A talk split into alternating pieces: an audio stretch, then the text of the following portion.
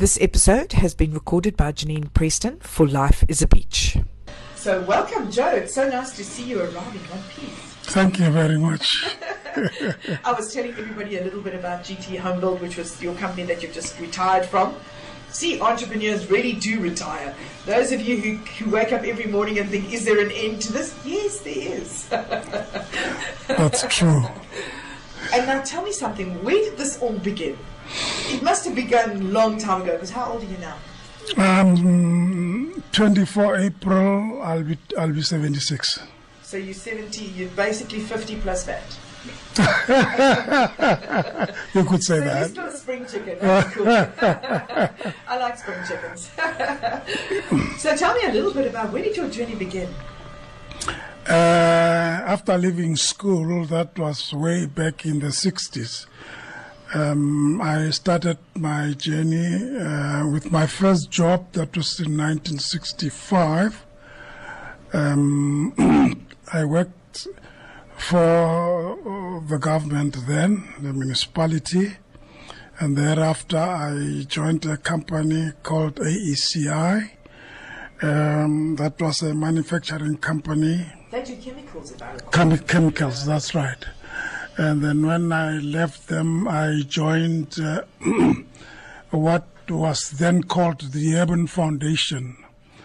Now, the Urban Foundation was a company that came by uh, to try and ease uh, the hardships of apartheid by some political people. But then, uh, before then, um, I got married, and after getting married, I was staying in a township called Zamdela in Sasolburg, a very verkrampt town. now, there's a Zulu word I haven't heard for a while. and then uh, in those years, the, the 70s, 75, I think, uh, the spirit of of entrepreneurship was building up. I've always wanted to do a number of things, but uh, one never know where to start. But uh, but I'm sure in the 70s entrepreneurship was limited. Very much so. Um, because I don't think you got you would have got much support. No. Um, and just looking back on, on that era, um, how what, what sort of what did you decide you wanted to do, and how much help did you think you were going to get? Uh, those those days, one was uh, you know I, I decided to do things where uh, restrictions, government restrictions, were limited. I started promoting shows, you know, getting hold of people that were singing, and you take them from one place to another one, pay them their fee, get uh, advertise the show, and this is what actually prompted me to want to go independent at some stage. And just a question, and I don't know if this was the 60s or the 70s because I was I was not much younger than you, but in the 60s I was sort of I, I was born in 1960, so I would have been sort of under 10.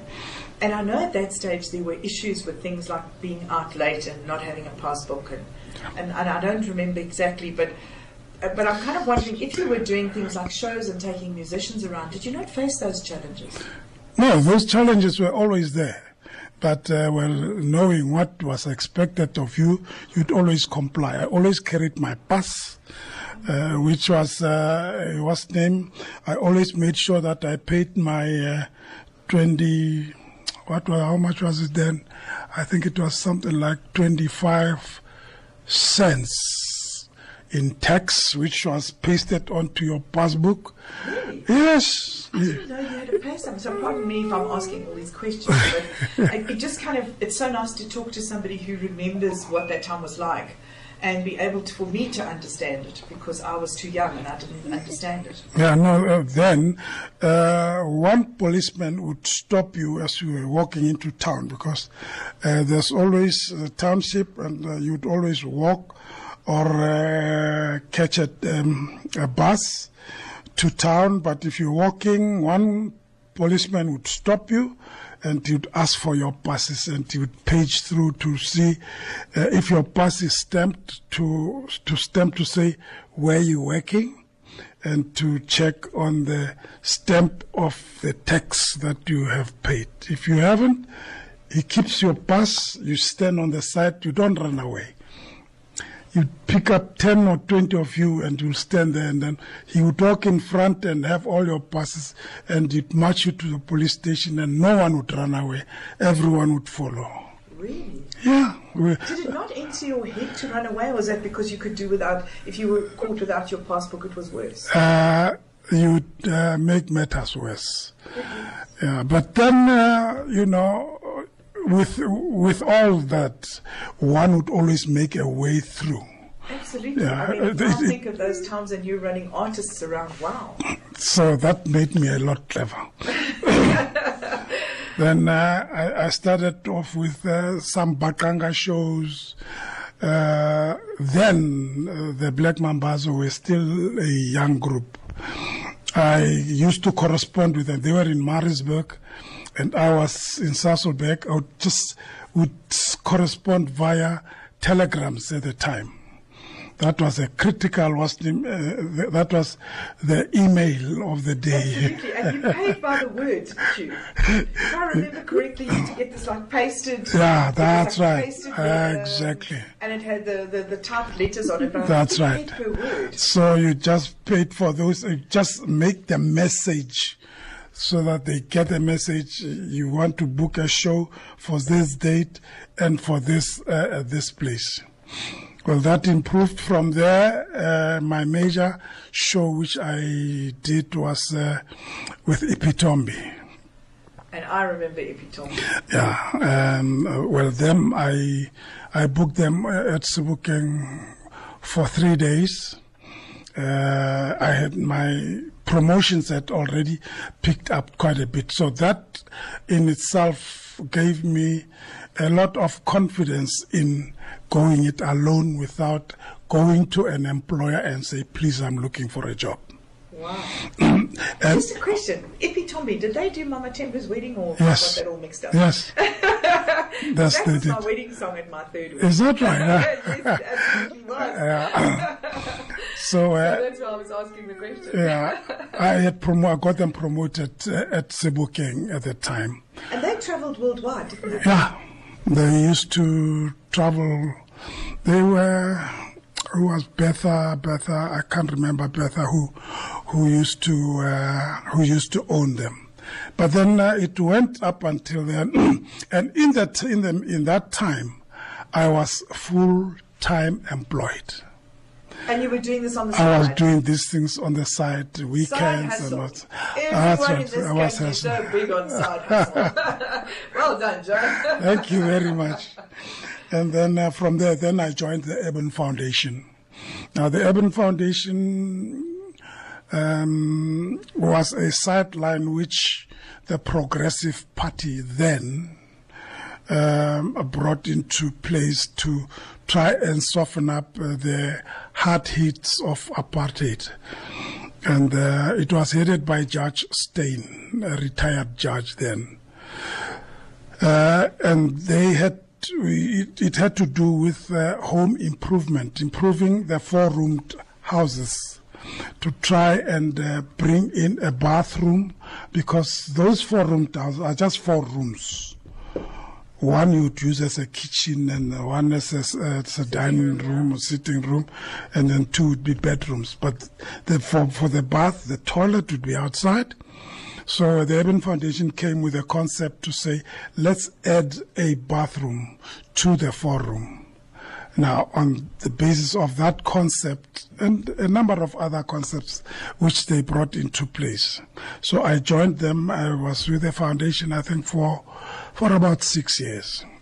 And, and, And in I was terms ma- of the foundation, did you find that they did the work they set out to do? Yes. No, so we they did. kept their word. They kept their word, and uh, I must say the foundation did a lot of inroads into the apartheid system. Was that also a lot of the RDP houses we see today? Is that where this concept started? The concept would have come from there to say, have a bathroom in a house that you built.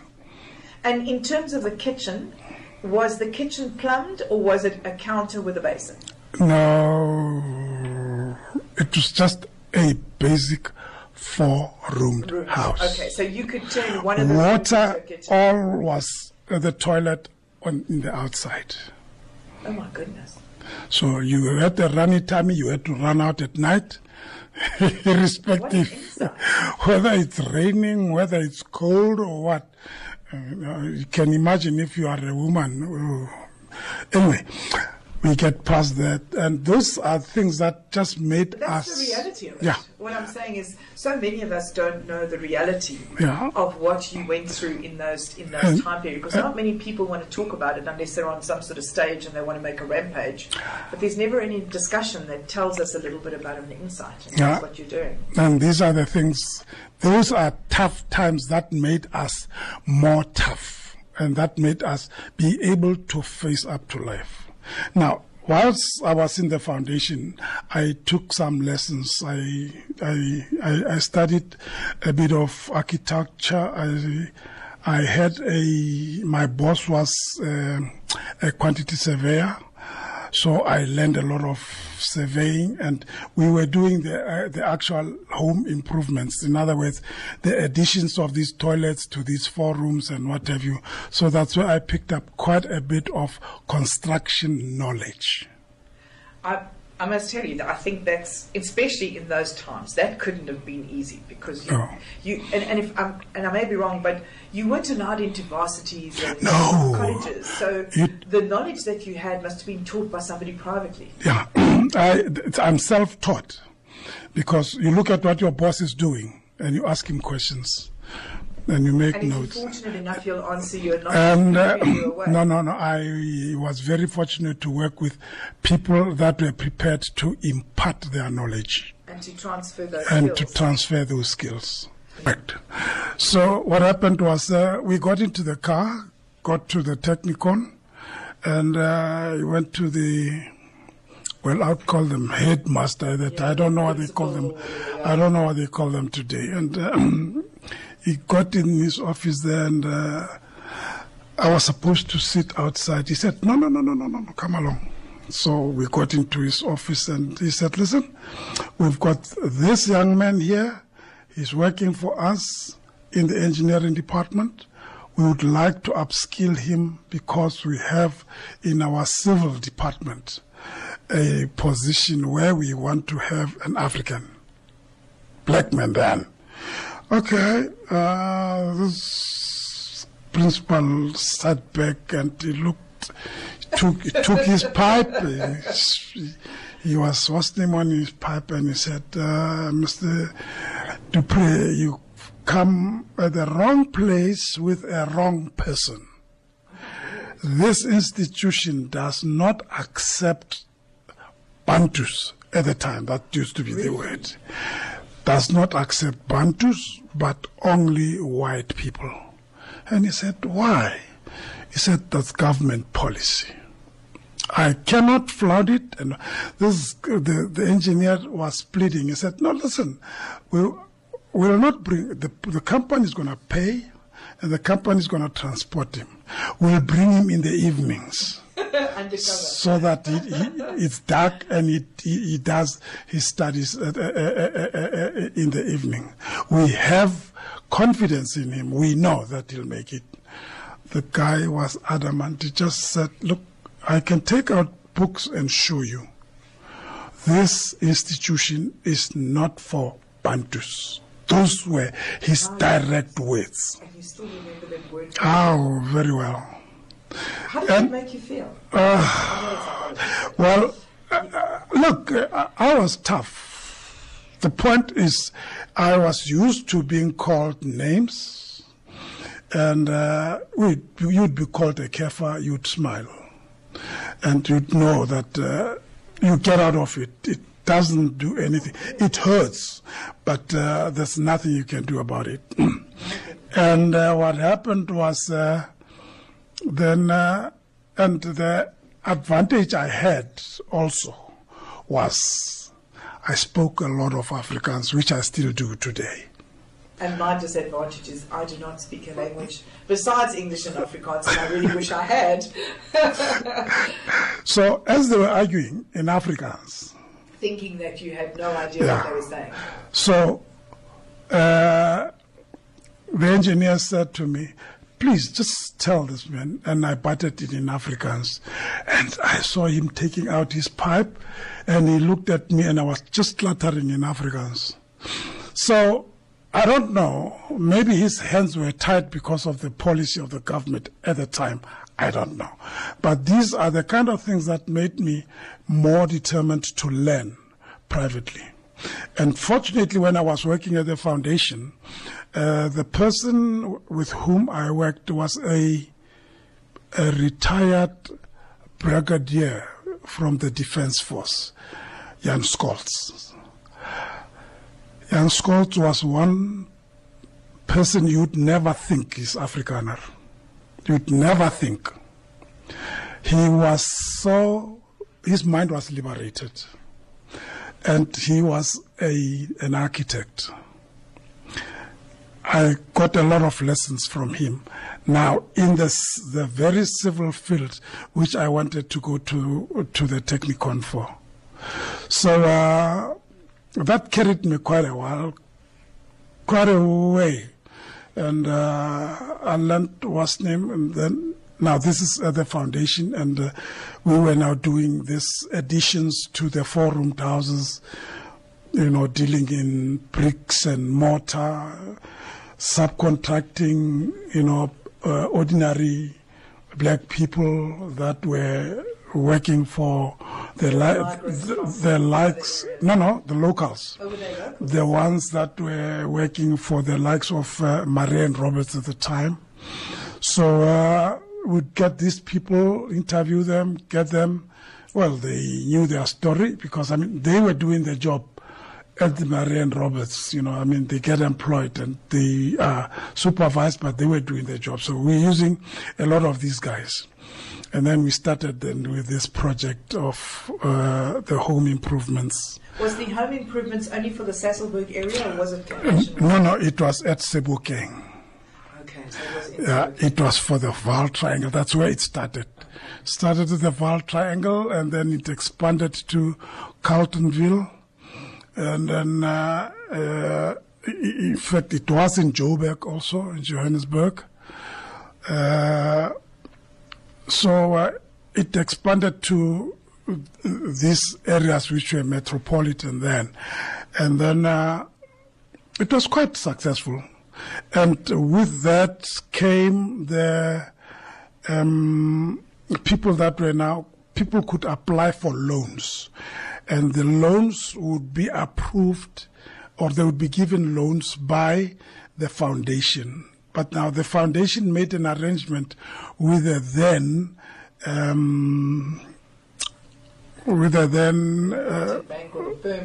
of those. with the banks, Okay. and uh, but the banks would not do a direct loan with you. It would to do it uh, via the municipality. Okay. In other words, the municipality would be would stand as surety. Now, in terms of where you, the loan, was the loan for the house, for the four room plus No. a bathroom house, or No, what was the loan? the loan was for the additions, the renovations that we are breaking in. Okay. Yeah. so at the time, uh, that's when the policy of government was changing to say, um, you know, they were no more so strict on saying Bantustans, go back to Bantustans and stuff like that. They had accepted that we no more temporary sojourners. We were in their minds and in their in their policy but uh, practically there was no way they could get the millions of black people that were in the townships. The only thing that then they started saying, uh, no, this was the introduction of the foundation. The foundation said, look, now that we want to give these people uh, loans via you to the banks, we need some kind of tenure. And then uh, hence they came with the introduction of the 99 year lease. Then they said, okay, for those, and that would, they would only do it for professional people, that is now teachers, nurses, lawyers, you know, people that had, that were professional, then they, they would have, I, I think that was some kind of a security. And but, but now you're talking about black people who were lawyers or nurses. How did they get qualified if there was such a restriction on your on, on the education? Well, I suppose because they were government employees. That would be motivation. But then it started crossing over to people who could afford. And those who were in the private sector, a person would say, okay, I want a loan. I have something to put up. You don't have to. You don't have to give me hundred percent loan, and uh, so it started a little bit, a little bit, and houses could be purchased now. They started selling the very four-roomed houses to the people that were occupying them. That is way, way long before uh, the freehold title could come with Mandela and to say you could have title deeds and what. No, no. It went, it started with the 99 year lease. And then we started, okay, then they say, okay, now you can start paying for the house, it's yours. That's where they had, uh, apartheid had noticed that uh, their policy won't work of uh, sending us back to homelands and stuff like that. So to places where there was probably no transport and no uh, no uh, formal work sector. Yeah, well, uh, I suppose uh, at the time, uh, what they tried uh, to do was to say um, places that were in the, the rural areas in the homelands, and they were trying to make the homelands viable, was to import.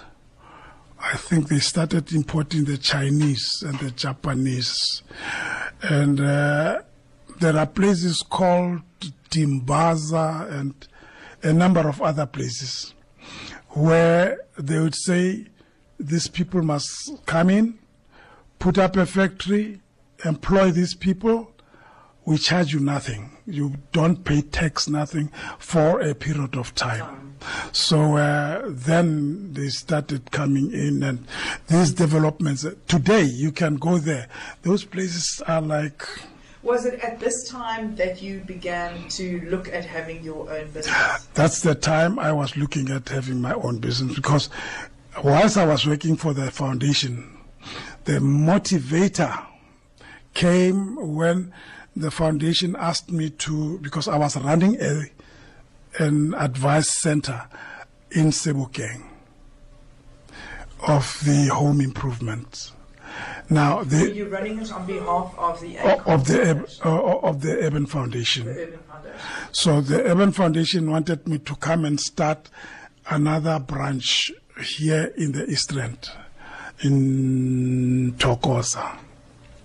And, and was it a very similar situation Yeah. where you could build those those four roomed houses? At, at, at any point, did these houses have plumbing or um, those uh, those kind of things? The plumbing was being introduced with the renovations. That's when your kitchen would have a sink. That's when, because the pipes would run the pipes into the house, taking water from the toilet. Because the water, the point where water was, was at the toilets outside.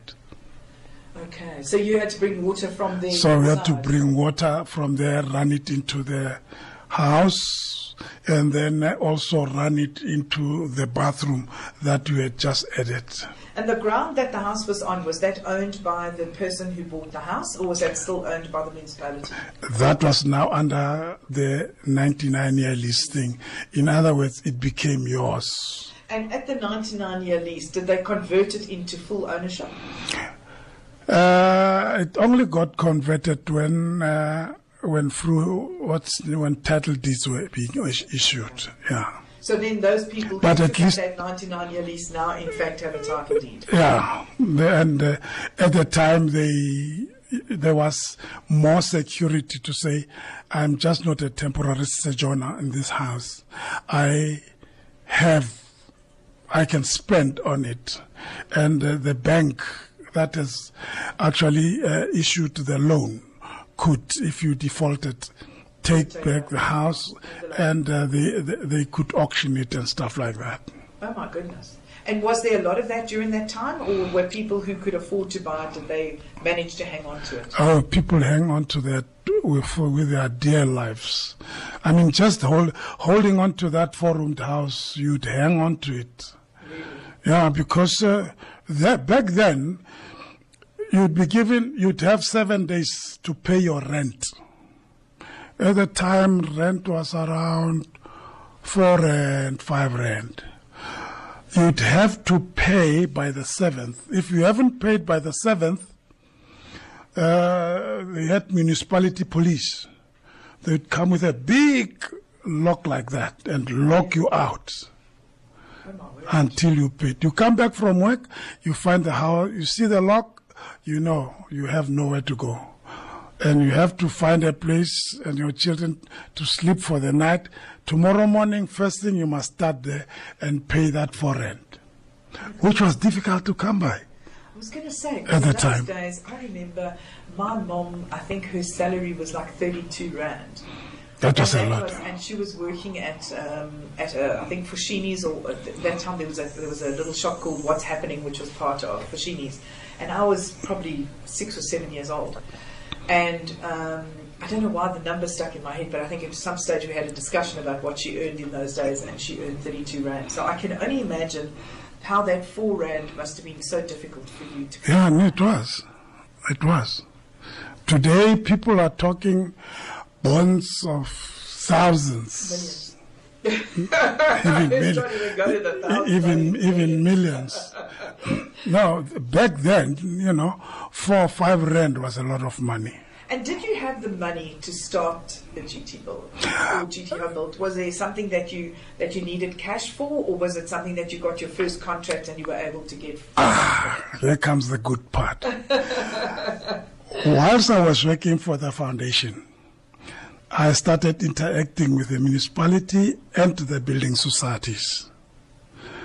So the building societies came to know that this is the man who's responsible for these loans that are being taken out and what have you. And they look at the paying rate and they say, no, they are not defaulters here. People, this is a viable business. And uh, at the time, you know, even businesses were just scared. They look at you, you are black, you are a risk. Irrespective. A person hasn't spoken to you, he looks at you, you are a risk. Goodness. Yeah. So uh, then they started getting confidence. But then I started building my bridges with the ladies that I was interacting with and what have you and what have you. And one day I asked one lady, I think uh, um, the United Building Society, I was that I was pushing a lot of of our loans to to the United. And uh, you know you get used to a person while you you come in you know and then you start she starts loosening up and uh, then I asked her uh, what would happen if I came on my own and said look I have four loans or five loans? She said no we can look at it you know. And that's where the spark took off. And then when the foundation asked me to move to the East End to come and start this, I said, no, I am not keen to move. They said, well, if you're not keen to move, we'll have to find someone else. You'll have to resign. I said, by all means.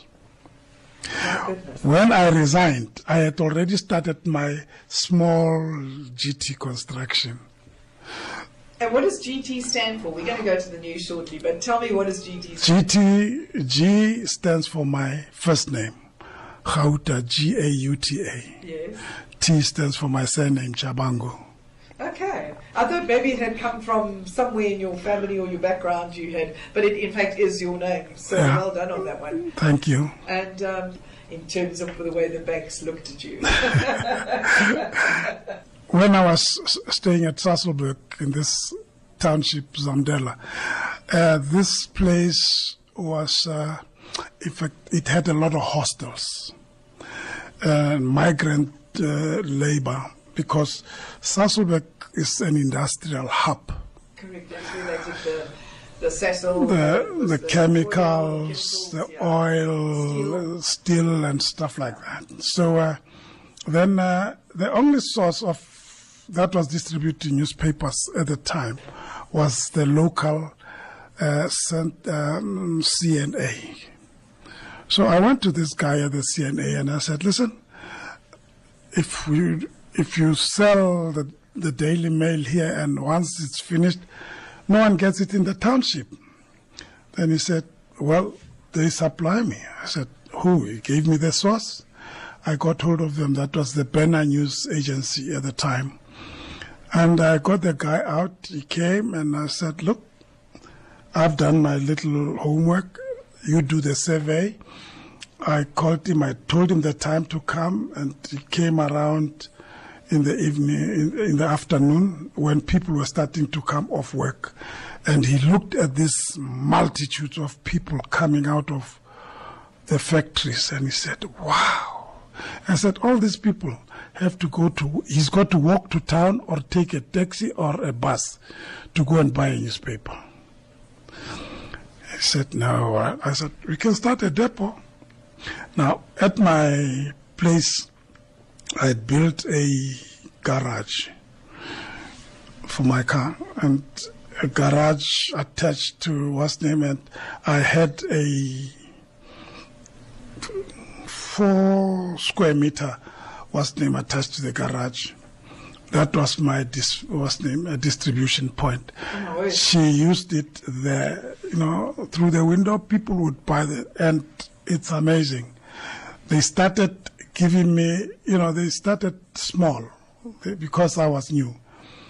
Uh, they gave me the distribution of the local newspaper. At the time, we had uh, uh, the black circulation was called the World, not Sowetan. Sowetan came afterwards.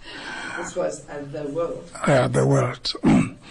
and then uh, when they came the following day to bring the next batch, and it was clean, there were no returns. Then I said, No, I said, You brought too little. So they increased the was name, and that's how it grew now. That was the business that my wife was running. She worked from home selling newspapers. That added newspapers to magazines, and these were all interesting things. And that was obviously before online. When, when newspaper reading and magazines were still interesting. Yeah, yeah, yeah. yeah. You wanted news, you either listened to the radio or you read a newspaper. Newspaper, absolutely. And and, and I remember the, the, the newspaper guys when I started work and we used to go to work and the newspaper guys were at the robot. They were so much fun because you always had the guys really making a joke of having the paper. So in other words, they'd either have a dance or they'd fly the paper around. Yeah. They were so amusing to watch from one robot to the other. And you always had your favorite newspaper guy that you That's bought right. the paper from. Yeah, And there was always a tip because when you bought the paper, it was a rand, but it actually cost 80 cents. so that's right. gave it a rand. Yeah, And then the newspapers, for whatever reason, started to make it a round figure. I was like, why do you do that? Because you take away Yeah, the opportunity for the guy to earn some to money. earn money. so uh, from home, then they realized that uh, I was distributing quite a bit. Then they gave me two bicycles. Wow. so that uh, I could go and uh, distribute at the gates of the of the factory. Now, in the morning when you, you have someone there uh, at the gates, it's black and white that Was are it going. free distribution or was it cross newspaper? In other words, did you have to buy the world or was it a, a They, free? they they distributed to me, and then they would come and collect the money when they collect the returns that have not been bought. But that's what I'm saying. Was the newspapers at a cost? The the world, the local newspaper, was it at a cost? Yeah. So the, the, you had to buy that. That's right. So uh, that business, small as it was, it started growing. Then I had the third bicycle, and uh, the other one now I started using going to work at at at, uh, at uh, AACI, and I would go early stop. Uh, there was there the entrance, sell the newspaper, and then uh, at quarter to seven, I'm done. Then I go into the factory to go and start uh, the job I was doing. My goodness, so you are quite a hard worker. So, uh, multiple jobs. It started there, and uh, the, the the entrepreneurial spirit was instilled in my wife at the time, and she carried it over. She's today she's selling school uniform. No way. She's carried it from that time. So she hasn't really stopped working, even though you've retired. So Um, now she's looking after you too. something like that. and at the time, also, that's when I got involved in uh, political things by by mistake, if I have to call it, because I had a friend uh, in 1976. I had a friend who had a family in Alexandra. Now the the friend, uh, the, the one in Alexandra, uh, they called the Saatlulos. So in 76, when the riots broke out in Soweto, Tsietsi Mashinini and uh, this boy Khotso Seatlholo ran away from Soweto because they were fugitives from the security police. And uh, now, my, this friend of mine uh, used to stay in Viljoensdrift. Now, Viljoensdrift is about eight kilometers south of Vereeniging in the Free State. Now, where he used to stay, it's next to uh, this Viljoensdrift is a, is a is a station, a, a train station, and there's a police station next to it and there's a community school. So this guy's this guy, uh, father was a principal of that school. So when these youngsters, when things got hot in in Johannesburg, they ran off. Seattle Khotso said, "No, I have an uncle in the Free State where they won't look for us." He, they came to to Viljoensdrift. Now, they get off at Viljoensdrift, they walk past the police station to uh, to this friend of mine's what's name house. Now, they keep them there at night. Police are looking all over in Soweto and what have you. During the day, this friend of mine decides no, he's gonna get them to get an early bus to Sasolburg and they come and hide at my house. Oh, that was a nightmare. Lindy was about two, three years. That's when uh, we we started the the the, the what's the name the newspaper uh, distribution. distribution. The only thing that saved us, uh, that didn't give us away, is because we were the newspaper distributor. So a lot of people were coming in and buying newspaper and whatever. So this guy, without warning, just brought these boys and dropped them on me. Said, listen, these guys came at home and it's hot at home. It's next to the police station. Can we keep them here during the day? So they would sit in, in, in the house and not go out. Now, fortunately, these, the houses that we were using we were at, at Sasolburg. This was one different township from the rest of what the, the apartheid Muslim had done because they had bathrooms inside. That was the only exception that Sasolburg town had with the townships. There was a bathroom and a toilet inside. So these boys could sit in the house and not go out. And how long did they stay there? About a week, if not two. Whoa. And when they get in in the morning, after I leave for work, Sheila would put this one on her back and go take it, take a train. Sheila's home is in Soweto. Uh, So she would leave the two boys. she, she, she would leave these two boys in the, oh, in case the police came. So they would sell the newspapers and, you know, and nobody really knew who they were. And they would always, with dark glasses and, uh, you know, those was names. Oh, that was a nightmare. I never want to think back to that time. It almost wrecked my wife's mind. Nerves, her nerves must have been shot. No. Oh. And how did they? Why did they finally decide after two weeks to go back home, or was there no No, place for them? no. The, the point is, things were getting too hot for me, and uh, for them to stay. So I was saying to my friend, "Listen, uh, I've kept these guys here for a week. They must go." And uh, they were also in contact with Winnie Mandela at the time. These youngsters had a stash of cash on them. Really? You wouldn't believe. Where on earth did they get the cash from? They get the they got the cash from Winnie. Winnie used to be funded by the outside world. This is one thing they could never take away from her direct funding. They kept her on they kept their taps on everything, but they couldn't stop the flow of money. My goodness. So at the time, uh, arrangements were being made to get them out of the country. So the two boys got out of the country. They got out of the country. And where were they sent to? Do you know? They went via Botswana. That's that's all I was interested in. That they Knowing was that they were out of they were out of my house. and a couple of days thereafter, someone must have spoken to say, "Hey, man, there's suspicious faces there."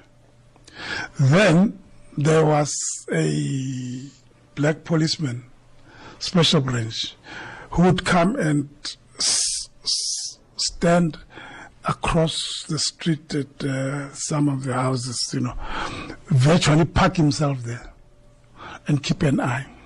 And by then the boys were gone already. The boys were gone, but the, new, the, the, the newspapers were going where were happening. Sometimes he would even come and Buy a uh, newspaper. buy a newspaper under pretext and what have you. And he had, it's just been luck wow. on our part. And that was in 76. And I bet your wife till today reminds you Oh. of that moment when you do something wrong. Oh. Remember when I let you take those two boys in? Remember that. As, as now they normally say, history repeats itself. history came to repeat itself with the Nangalembes in 1991. Sorry? Nanga Lembes. Now, Nangalembe is uh, the younger brother to Nangalembe, was an ANC activist and uh, youth league committee member, Okay. staying in Sebokeng. So uh, the apartheid police had a group of their own executors, if you want to call them that. Yeah. So this particular uh, night, this boy died. Then there was a night vigil. This is in 1991. Yeah. They had a night vigil. And I wanted to go to the night vigil because the Nangalembes were, I was connected to their brother because I was running welfare and the brother was part of the committee. And the day I wanted to go, when I said no to Sheila, I want to, she said, "You going nowhere." And that was my luck to be alive today, because that very night, at the at the night vigil, these thugs with you know came with machine guns, and uh, they shot all the people dead that were inside the. The it's a, it's it's a it's a canvas tent, you know. You, you see this was, and the guy was standing outside, and as he was shooting, you could see it was like that thing was cut with a knife. Wow. And when the shooting happened, now the, the other parents escaped. And this guy, Nangalembe, got his mother and granny and uh, I think sister, what? They ran them out of the car, uh, out of the house, into the backyard, into another yard, put them in a car, and he brought them to my house. I was now staying in Sebokeng Zone 14. Oh boy. Ah, man. So you kept literally getting caught in the crossfire. All the time. Yo. And this was the second time. And I bet your wife looked at you and said, Boy, I'm happy to see these people. Ah, I said, you again. Did she march you off to the divorce? You again. but then, fortunately, what happened then, uh, when they got to our house, I said, listen, I'm keeping no one. Where do you want to take these people? Said my aunt in, uh, in Shawela. I said, good luck. I hopped into the car, and I drove to Shawela at night. Drove to Shawela, dropped them there, and came back. And safely? Safe, fortunately, safely. Then, when we got home, uh, no, no, before we le- we left, uh, this was name. Um, uh, this person says, Nangalembe phones me at my house. He says, "Man, we are being shot at here, and uh, I would like to ask him. Then, please call the police." I said, "Okay." Uh, take the phone. I wanna call the police.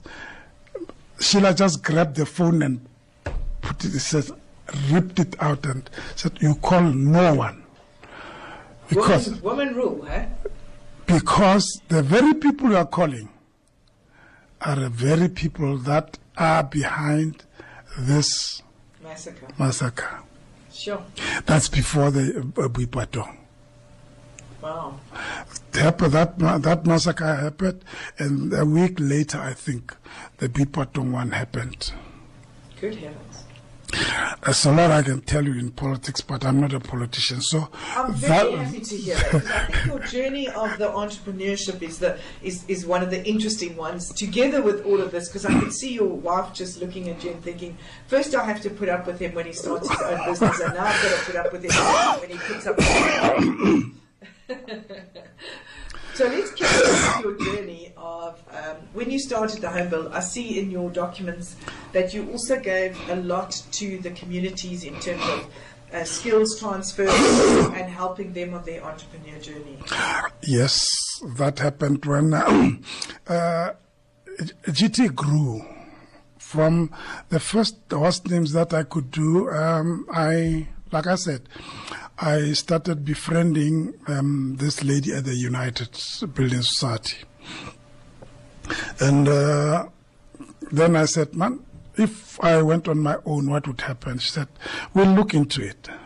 Then the municipality wanted to build 10 basic four-roomed houses with bathrooms inside. And uh, now, because they wanted the foundation to get involved, they came to me. They said, "Listen, can you build these houses for us?" The foundation said, "No, we not want to be interested." But that's the break I got. I had just resigned to say I don't want to go to, move the, to the right. So here was my first uh, breakthrough. I got those houses. They were directly uh, being funded by the building society. And did they make the payment into your account for you to buy the, the materials that you need? That's right. And uh, the way we worked it out was they uh, there's this term that we used. Uh, they used to give you um, they used to give you an advance, say forty percent advance on what on buying materials, but not in cash. They would give you um, sort of. Uh, Voucher. a voucher.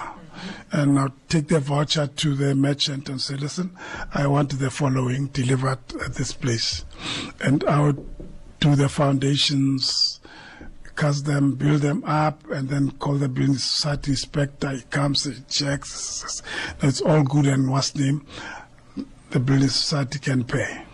Now, in terms of when you started building these houses, was it on a plan or did you have one type of plan you used for everyone? So was it a one size fits all or were they different designs? They were different designs, but 10 at a time, as the ones that I started with. The, um, the designs were not, uh, the, the, the, in the, uh, they were not exactly the same. One would have a smaller bedroom, bigger kitchen. Another one would, uh, would be a little bit longer. Say one would be 40 square meters, one would be 45 square meters, you know, thereabouts. It just play around that one. And very similar to the Cosmo houses in Cosmopolitan, in, in Cosmo near Randburg, Yeah. they've got a very similar, they've got the same size, 45 to 50 square meters, Right. but they just come with slightly different designs. So I did that. Now that I was building my name. Now Murray and Roberts was doing a school uh, in Sebokeng at the time, and uh, one of their guys came around and he said, "What's happening here?" You know, he happened to be talking to me. I said, "No, I'm building these houses for the building society." He said, "Oh, so you have a building construction?" I said, "Yes." Only I can't fund myself. I'm a sappy. He said, fine. Can you read a, a, drawing? I had gone through these things with, with, Jan, with. Uh, it became a piece of cake. I said, all right. then he said, can you come and subcontract for us? I said, yes, of course I can. But not the school. I would subcontract to do small work.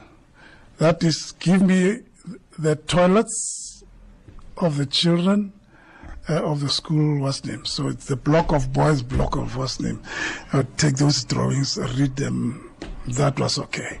So I started with that. The Murray and Roberts would buy the materials. I would subcontract, do the foundations and whatever, and the engineers would check up and say everything's okay. Build. They would pay me direct. I was building up my Your name and your yeah. reputation, oh my word. From there, uh, one of the uh, guys was uh, I don't know he was uh, the, the guy at Murray and Roberts. Uh, they were doing uh, petrol stations also, so he recommended me to uh, then now Engen then um, Mobil. Mobil. I used to work for them. Oh, that's Way good. back when, when you were probably subcontracting, I was being an accounts clerk counting checks. Okay, okay. So uh, then uh, I got in touch with Mobil. Mobil said, "Hey, we like." It. I looked at this. I said, oh, "This is complicated. This I haven't done." I said, "Ah, no, no, no, no." The engineer, the engineer came and he showed me. Said, "Simple. You don't look at the things that look complicated. This is how we work them out." Then he said, "There's ten drawings." You start with this drawing. You start on your side. You know how to do your side was the yes, of course that I could. So from there, you do this drawing, this drawing, and you go this deep, and all the measurements are there. I said, oh, that made me clever. Absolutely. Well, I think that's what you are. I'm going to leave you at that point while we just go for a little bit of music and then we enter our last quarter of the show. And Joe, it's been a pleasure. Um, and, and, and I'll just look forward to our next 10 minutes. I'm Janine Preston. so we, we're at a point where we were chatting about the fact that you've now sold the newspapers, you've now moved on, you've now started building, you're now building um, uh, petrol stations, and on behalf of Murray and Roberts, am I right? Uh, well, uh, actually doing for work for individual clients. When I did petrol stations, I was doing it for Mobil at the time. And then um, when Mobil changed to Engen, I was working for Engen. They would have a, a, a site that they have identi- identified and have concluded a deal. So they would say, we invite you. Here's the price. Run through it and tell us if you're comfortable, and then uh, I would go into doing that job. Do it from beginning to completion. Now, in terms of your uh, employees, Did your employees, when you first started your journey, like you had the one guy, then the two guys, and so you went on, were those same people still with you when you retired? No, no, no, no. In this business, they come and go. They're like socks, you know. So today you have this team. Just when you have a very good team, uh, you finish that job. And when you finish that job, you start tendering for another job, and in the meantime, you can't You can't keep the you guys can't keep the guys. And when you get the next job, the guys are employed elsewhere. And were you known as a kind and um, a kind employer, uh, employer who, who paid staff on time? Well, I would not know. You know, people tell you what kind of a boss you are. And what did they do? uh, no, they wouldn't tell you much, but I would see them by coming back. and you know that they come back When they come back, You're a good it, it tells you that there's something good that you're doing to them. Did you ever think of taking on a partner? I tried. Ooh, it remind me something that's I, I I always wanted to forget about. Honestly, I tried partners. Uh, they left me. They made you do all the work Uh, and said you're doing the sweet equity. You know, I I I, I, I, I had I, I I made a mistake, and my wife warned me, and my bank manager warned me to say, "Don't take these guys. You've been doing okay on your own." I got a job from Habitech to build 25 houses for them here in Tembisa.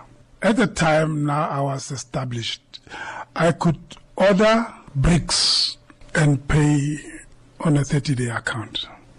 I could order cement and pay on 30 days. Sand the same. So you had a good name in the So I had a good name and uh, and I made a mistake. This is why I say that's one thing I wanna forget completely because right in the middle of when I was roofing, the riots hit in Tembisa, and they cleaned out that site. I had no insurance. Uh, the insurance was too expensive. anyway, even if I wanted to have it. But uh, the long and the short of it is uh, that was one of some something I shouldn't have taken on. So I- you took on a partner. Was it somebody you knew? two. Did you take two on? Two guys. Did you know them or were they? I knew them. We were together in in uh, in these building associations. Okay. Oh, don't look at a person, listen to him talking to you, and think that's where his heart is. No, his heart is elsewhere. I think the, the, the, hardest part of an entrepreneur is when it's time for you to get a little bit bigger. The, the challenge that you face is when you choose the wrong people in your rush to get to that point where you're going to be stable. That's right. You always make the wrong decision.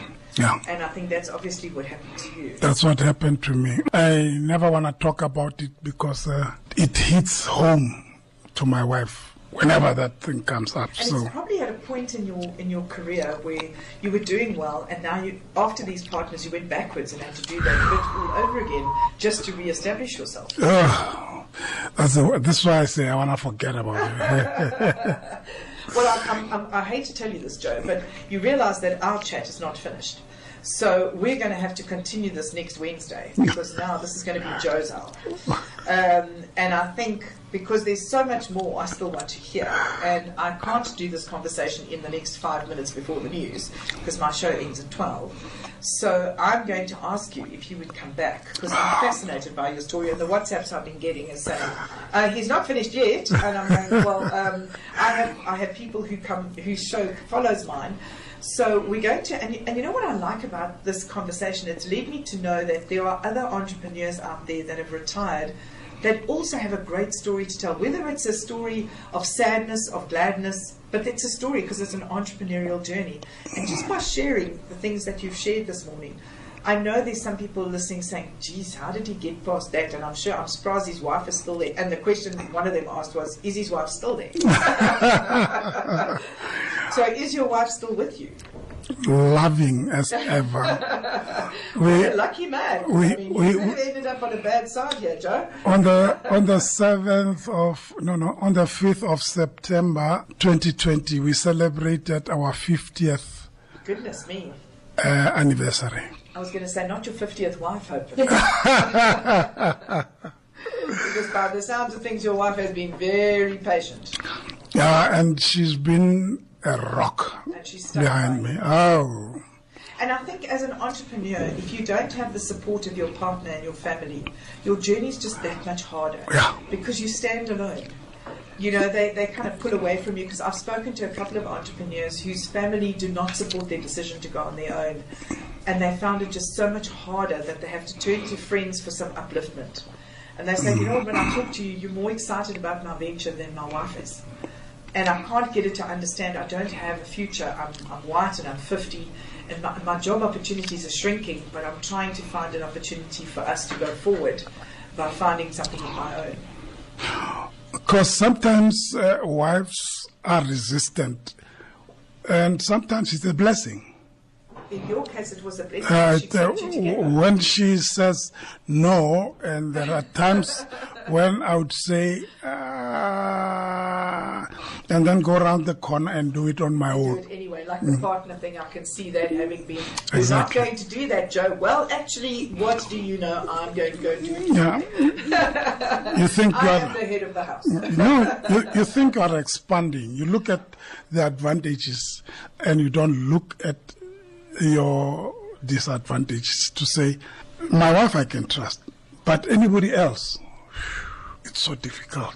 Very, very difficult. And those lessons you learn. I've learned the the hard way, the hard way. You've been listening to Janine Preston. This has been a podcast for Life is a Beach.